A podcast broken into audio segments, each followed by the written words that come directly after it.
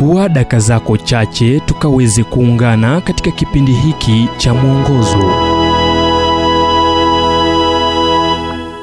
Hema la zamani liitwalo nyumbani. Kitabu cha wakorintho wa pili mlango wa tano mstari wa kwanza. Kwa maana twajua ya kuwa nyumba ya maskani yetu iliyo ya dunia hii ikiharibiwa tunalo jengo litokalo kwa mungu nyumba isiyofanywa kwa mikono iliyo ya milele mbinguni kuna utofauti mkubwa kati ya nyumbani na majumba makubwa au ngome. Chukua kwa mfano jumba la kifahari la buckingham makazi ya mfalme wa uingereza. Ngome ya warwick na mji uliopigwa marufuku kule beijing makazi ya wakuu wa uchina.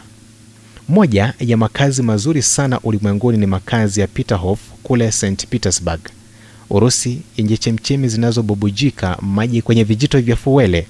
Tofauti na kile unachokiita nyumbani je utabadili joto la mahali pako pa kupikia au sehemu yako muhimu sana katika chumba cha familia kwa maisha katika jumba la kifahari au ngome? Majumba makubwa ni tofauti sana na nyumbani. Mshairi mmoja raia wa marekani robert frost aliandika nyumbani ni mahali ambapo unapokwenda lazima watakukaribisha.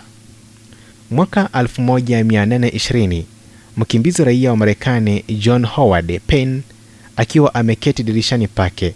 Alitazama watu wakikimbilia nyumbani kwao wakati wa kukamilika siku na kuanza kuwaza kuhusu nyumbani alikokulia. Hali ya kumbukumbu ikajaa moyo wake akichukua kalamu na wino aliandika japo twaweza kutangatanga katikati ya starehe na majumba ya kifahari hata yawe na unyenyekevu kiasi gani hamna mahali kama nyumbani.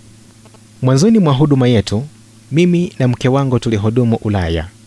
Kabla ya kuondoka marekani nilishikilia ufunguo wa nyumba ya babangu kwenye sanduku ambalo tulitumia. Kila wakati nilipofungua sanduku hilo ufunguo huo ulinikumbusha kuwa siku moja tungerejea nyumbani na ufunguo huo ungefungua nyumba ya babangu. Yesu alitueleza jinsi ya kupata ufunguo wa makazi yetu kule mbinguni alisema mimi ndimi njia na kweli na uzima. Mtu haji kwa baba ila kwa njia ya mimi.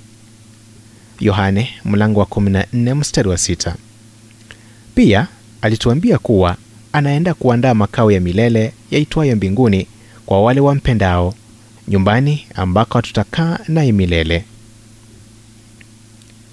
Ujumbe huu umetafsiriwa kutoka kitabu kwa jina strength for today and bright hope for tomorrow kilichoandikwa naye dr. Harold sala wa guidelines international na kuletwa kwako nami emmanuel oyasi. Na iwapo ujumbe huu umekuwa wa baraka kwako tafadhali tujulishe kupitia nambari 722331412 ni 0722 331 412